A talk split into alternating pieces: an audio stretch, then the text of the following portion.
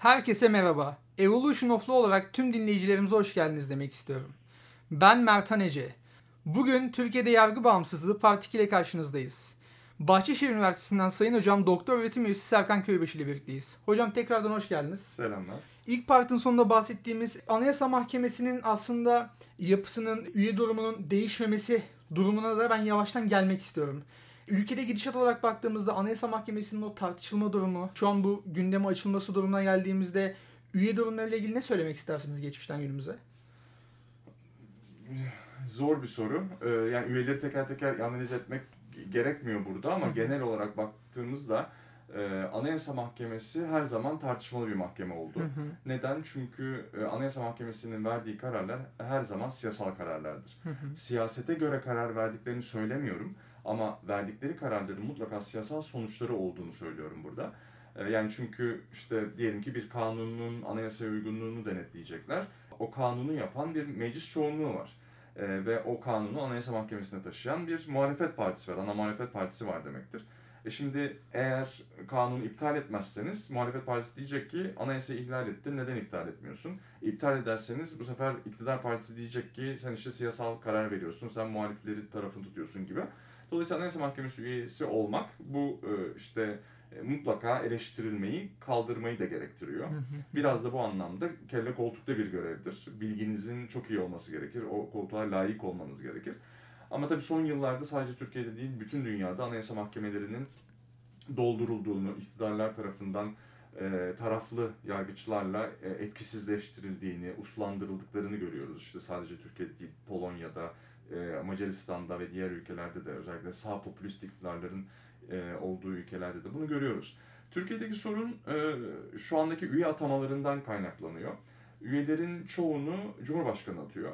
E, ama 1982 Anayasası'nın ilk dizaynında Cumhurbaşkanı tarafsız, hepimizin babası, partiler üstü, siyaset üstü bir kişi olarak dizayn edildi. Buna bağlı olarak da işte 80 öncesindeki parti kavgaları, işte silahlı çalışmalar, bunlara bir set çekebilmesi, işte kavga çıktığı zaman araya girebilmesi, herkesin saygı duyduğu bir insan gibi e, düşünüldü. 1982 Anayasası'nın kabulüyle birlikte Cumhurbaşkanı olarak Kenan Evren de seçilecekti doğrudan. Ve sonrasında da bazen yani çoğunlukta askerlerin seçileceğini düşünüyordu Cumhurbaşkanı olarak e, askerler. Çünkü anayasayı onlar yazmıştı. E, ancak öyle olmadı. İşte siyasiler Cumhurbaşkanı seçilmeye başladılar. Turgut Özal, Süleyman Demirel. Sadece arada bir Ahmet Necdet Sezer örneği var. Hı hı. E, eski Anayasa Mahkemesi Başkanı iken seçildi Cumhurbaşkanı olarak.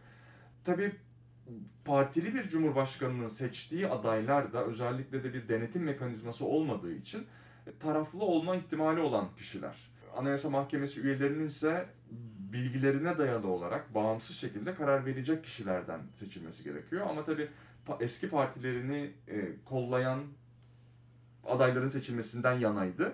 E, daha önceki cumhurbaşkanları da. Şimdiki sorunsa 2017 ile birlikte artık cumhurbaşkanının kağıt üzerinde bile tarafsızlığı ortadan kalktı. Artık cumhurbaşkanı partili bir cumhurbaşkanı. Dolayısıyla ona tarafsızlığı nedeniyle verilmiş olan yetkilerin aslında geri alınması gerekiyordu. Bunların arasında da Anayasa Mahkemesi üyelerini atamak da var. Hakimler ve Savcılar Kurulu üyelerini atamak da var. Ama bunlar 2017 anayasa değişikliğiyle geri alınmadı. Partili bir kişi artık Anayasa Mahkemesi üyelerini neredeyse bir denetim olmadan hatta denetim olmadan sadece işte anayasada gösterilen şartlar altında istediği kişileri atayabiliyor. İşte en son İrfan Fidan örneği. E, çok kestirmeden e, Yargıtay'a atandı ilk önce İstanbul Cumhuriyet Başsavcısıyken daha sonra Yargıtay'da neredeyse bir hafta geçirdikten sonra aday oldu. Anayasa Mahkemesi üyesi olarak seçildi ki onu tanımayan 107 tane Yargıtay üyesi de oy verdiler. Şimdi burada çok sorunlu bir yapı var. Evet. Bu kişinin Anayasa Mahkemesi üyesi olması için yani hukuk zorlandı. Ve görüntü itibariyle de Anayasa Mahkemesi bağımsızlığını yitirdi. Yani kararlarına baktığımız zaman zaten bağımsız olmadığını anlıyoruz. Ama görüntü itibariyle de artık bağımsız olmadığını açıkça söyleyebiliyoruz.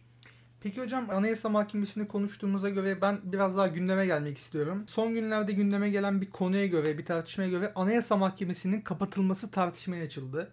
Bir hukukçu olarak bu konu hakkında neler söylemek istersiniz? Bir hukukçu olarak bunun çok siyasi bir söylem olduğunu söyleyebilirim şeyden önce. Bahçeli e, yani enteresan bir kişi. Çok uzun yıllardan beri tabii siyasetçi, kurt bir siyasetçi ama partisinin son e, zamanlarda bayağı bir oy kaybettiğini de biliyoruz. Ama bir şekilde çok da etkili bir parti aynı zamanda. Yani tabii burada kapalı kapılar ardında neler konuşuluyor, nedir anlaşmalar bunları bilemiyoruz. Ama e, Anayasa Mahkemesi'nin kaldırılması, kapatılması o kadar kolay bir şey değildir. Çünkü Anayasa Mahkemeleri dediğimiz şeyler bizim tarihten aldığımız derslerle kuruldular. Baktığımız zaman birinci dalga Anayasa Mahkemelerinin ne zaman kurulduğuna İkinci Dünya Savaşı'ndan sonra kurulduğunu görüyoruz. İkinci Dünya Savaşı neden böyle bir şey gerektirdi? Çünkü İkinci Dünya Savaşı'na yol açan kişiler Hitler, Mussolini gibi partileriyle demokratik şekilde iktidara gelip daha sonra anayasaya aykırı kanunlar yoluyla temel hak ve özgürlükleri hiçe sayan, e, insanları e, milyonlarcasını ölüme sürükleyen kanunlar yoluyla büyük felakete yol açan partiler bunlar aslında. Adolf Hitler kendi başına yapmadı bunları. Mussolini kendi başına yapmadı. E, dolayısıyla biz İkinci Dünya Savaşı'ndan sonra şunu anladık. Parlamento çoğunluklarının da sınırlanması gerekiyor. Bunu da sınırlayacak olan bağımsız bir anayasa mahkemesi olmalı. Şimdi anayasa mahkemeleri dolayısıyla bizim tarihteki işte bu büyük acıları yeniden yaşamamamız için getirilen kurumlar. Siz eğer bugün 2021'de anayasa mahkemesini kaldırırız yani siz ne yapıyorsunuz diyorsanız o zaman ben Hitler olmak istiyorum, ben Mussolini olmak istiyorum diyorsunuzdur aynı zamanda. Sınırsız bir iktidarın bizi nerelere götürdüğünü gördük. E, Türkiye deneyimine baktığımız zaman da 1950 ile 60 arasındaki Demokrat Parti iktidarı aklımıza geliyor. Orada da anayasaya aykırı çok sayıda kanun çıkmıştı. Neredeyse Cumhuriyet Halk Partisi'ni kapatan bir meclis komisyonu kurulmuştu. 15 üyeli, 15'i de Demokrat Parti'de. Son derece anayasaya aykırıydı, kuvvetler ayrılığına aykırıydı ama yapılabildi. Neden? Çünkü bir anayasa mahkemesi yoktu. İşte o yüzden de 1961 Anayasası'nı yazanlar Anayasa Mahkemesi'ni getirdiler. 62'den beri de bir anayasa mahkememiz var. O yüzden kaldıracağız, kaldırırız demek sadece siyasal bir tehdit.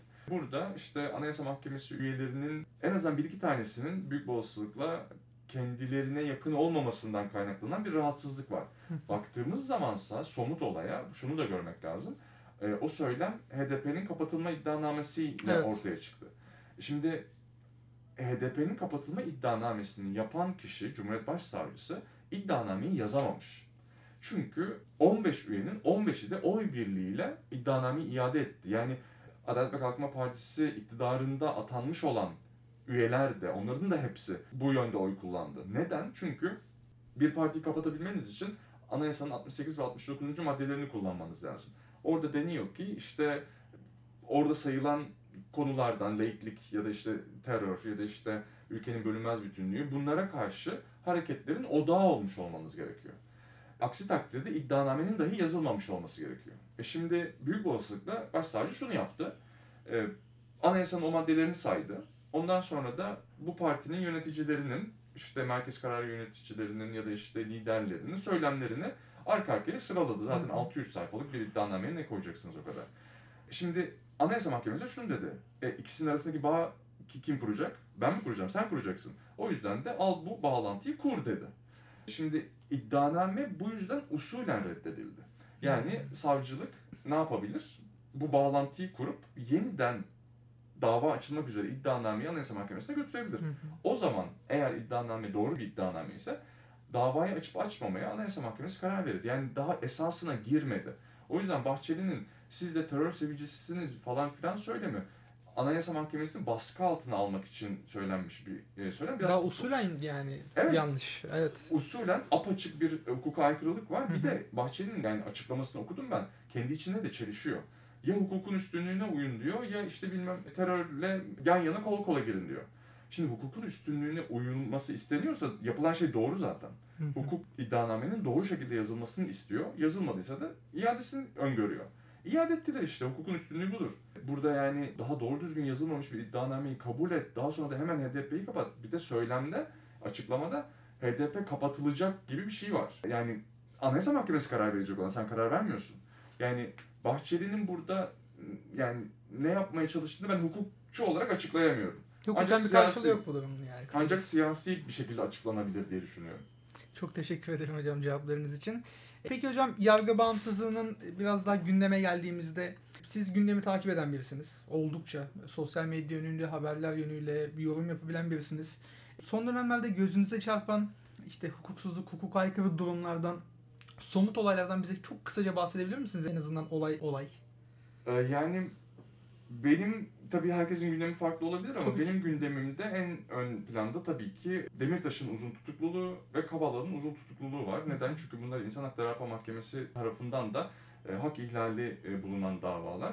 E, burada neredeyse somut delil olmadan bu kişiler 4 seneden beri e, hatta daha fazladan beri e, hapisteler ve yani bir yere de gitmiyor dava. Bu bir cezalandırma yöntemine dönüşmüş durumda. Zaten İnsan Hakları Avrupa Mahkemesi de 18. madde ihlali buldu. Bu tutuklamalar siyasi tutuklamalardı dedi. E, yani daha ötesi yok. Daha ötesi yok. Derhal bunların ne olması lazım? Salı verilmesi lazım. Hatta Demirtaş örneğinde artık beraate de karar vermen gerekiyor dedi. E, Yani artık sadece tutuksuz yargılama da yetmiyor, beraate de karar vermen gerekiyor dedi.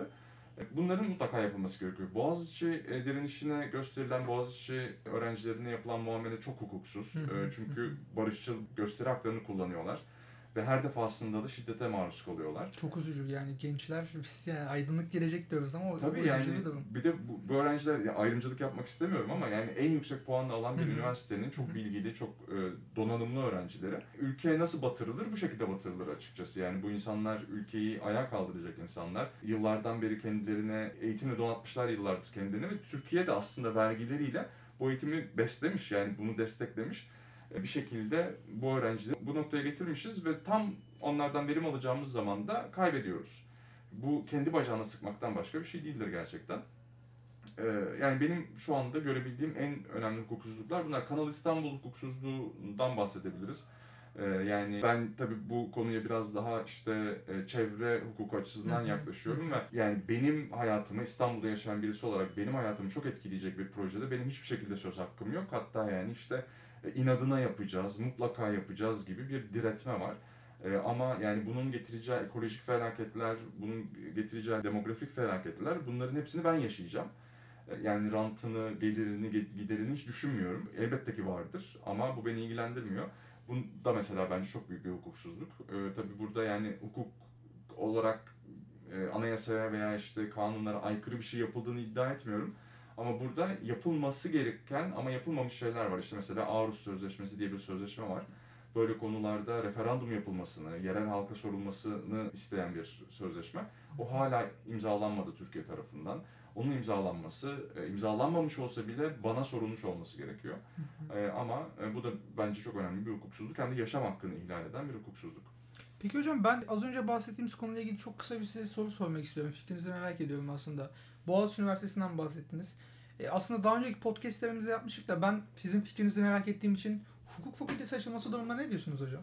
Nedir yani bu durumun karşılığı? Senelerdir olan bir üniversite, geleneksel bir üniversite ve bir anda bir kararla hukuk fakültesi açıldı. Öyle çok kolay bir olay değil yani bu normal şartlarda. Ne düşünüyorsunuz en azından eğitimsel ve akademik olarak geleceği hakkında? Bir fikriniz var mı bu konuda? Yani bu tabii biraz geleceği görmeye çalışmak olur, onu bilemem. Ee, ama yani bu şekilde hukuk fakültesi açılması bu 2017'de gelen Cumhurbaşkanlığı hükümet sisteminin ne kadar keyfi bir e, yönetim getirdiğini de aslında bu kadar keyfiyet olduğu için buna bir yönetim bile dememek lazım. Bir sistem olmadığını ortaya koyuyor.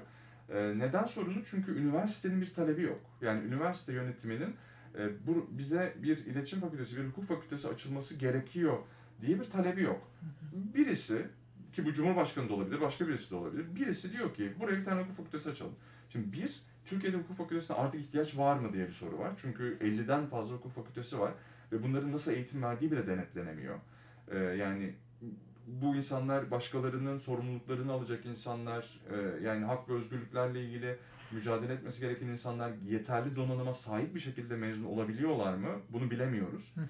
Ee, ve çok niteliksiz avukatların, hakimlerin ve savcıların şu anda görev aldığını da biliyoruz.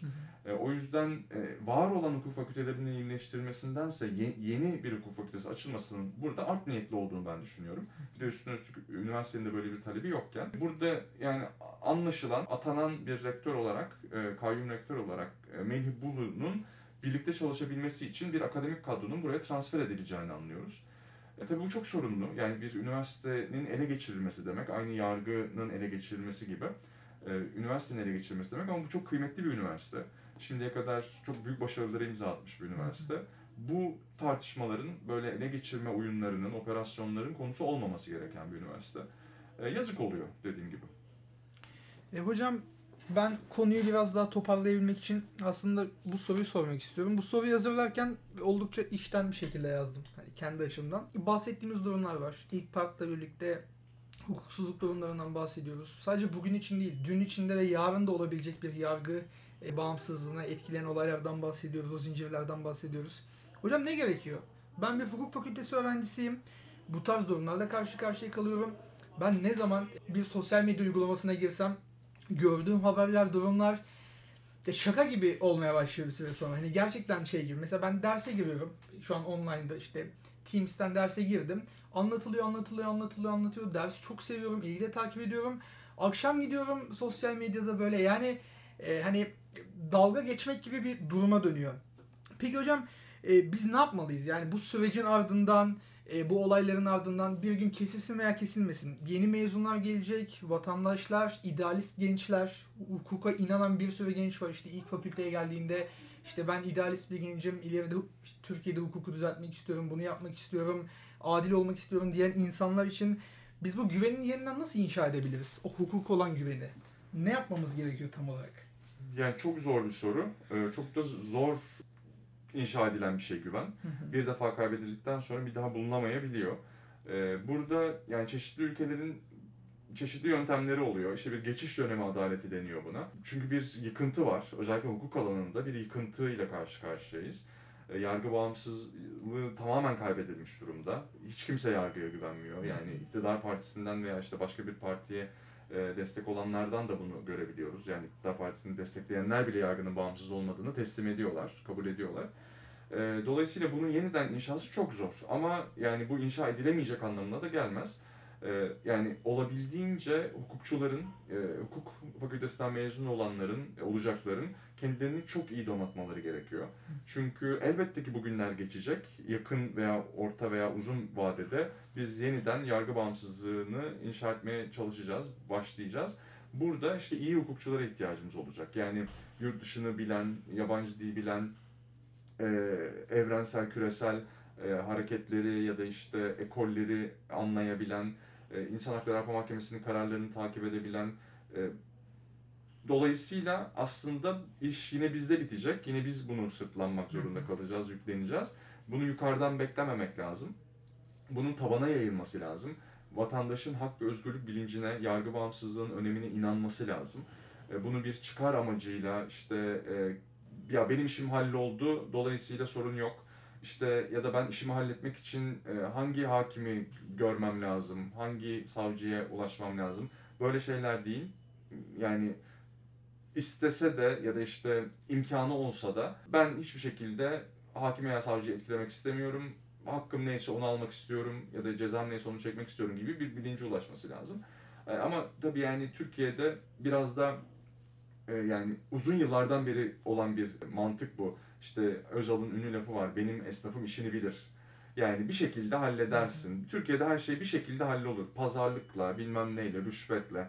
Şimdi bu mantığın ortadan kalkması gerekiyor. Ama rüşvet veren var olduğu sürece, rüşvet alan var olduğu sürece ya da işte e, taraflı karar verilmesi için baskı uygulayan veya taraflı karar veren hakimler, savcılar olduğu sürece bu değişmez. Burada herkesin etik, ahlaklı şekilde davranmaya başlaması lazım. Bu da bir mantık dönüşümü ge- gerektiriyor. E, ama bu çok zor bir şey yani insanların mantığını dönüştürmekten daha zor bir şey yoktur derler. Hı hı. Ama bu olmayacağı anlamına da gelmiyor. Biz bunun için mücadele vermeye devam edeceğiz. Yani toplumsal bir değişim. Tek çözüm anladığım kadarıyla. Evet yani insanların tekrar iyi olmayı hatırlaması gerekiyor. Anladım. Hocam çok teşekkür ederim. Ya Ben ben, çok gerçekten ederim. aşırı keyif aldım sizi burada dinlerken. Dinleyicilerimiz için de eminim yani birkaç ders gibi olmuştur. Tek ders gibi de değil. Böyle hızlandırılmış bir şekilde pratik vererek. Ben dinleyicilerimizin de ya umarım dinlerler ve bilgilenirler. Çok verimli olacağını düşünüyorum. Ee, sizin söylemek istediğiniz son bir şey var mı? Eklemek istediğiniz herhangi bir şey var mı yayını yavaştan kapatırken? Yok çok teşekkür ederim. Çok güzel sorular, çok güzel bir sohbet oldu. Ee, Umuyorum yargının bağımsız olduğu, hukuk devletinin olduğu bir ülkede tekrar dinleme şansımız olur bu programı. Umarım hocam. Evet sevgili dinleyenler, Evolution of Law olarak sizleri saygıyla ve sevgiyle selamlıyoruz. Bir sonraki söyleşimizde görüşmek üzere. Önce sağlıkla, sonra hukukla kalın.